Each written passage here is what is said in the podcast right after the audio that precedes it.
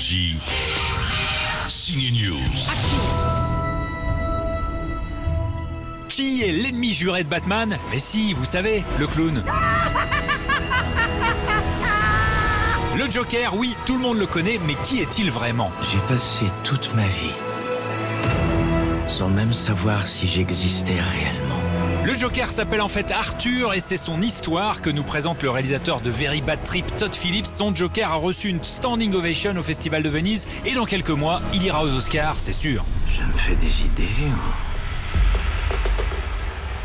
ou... ou c'est de plus en plus la folie Non, c'est vrai que t'es pas bien Arthur, c'est Dr Jekyll et Mr Hyde, ils tentent de retenir ce rire hystérique et en même temps, ça lui fait du bien de devenir le Joker pour régler ses comptes dans Gotham City. Pauvre taré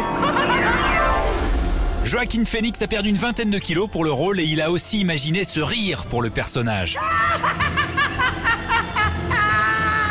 It was described in the script as something that was almost painful. I thought that was a really smart, interesting way of Dans le scénario, le rire était décrit comme un rictus qui fait mal. Je me suis dit que c'était une approche intéressante. Je l'imaginais comme maléfique, quelque chose qui hante les gens. Le rire, c'est la personnalité du Joker. Quand il est Arthur, c'est quelque chose qu'il aimerait supprimer. Mais le Joker, qui est en lui, le fait ressortir pour isoler Arthur de la société, pour en faire un cinglé aux yeux des gens. Et plus Arthur va être rejeté par les autres, plus il a de la chance de se transformer en Joker. Vous trouvez ça comique? Joker, c'est un film de super-héros sans super-héros, mais c'est bien quand même, très bien même. Énergie.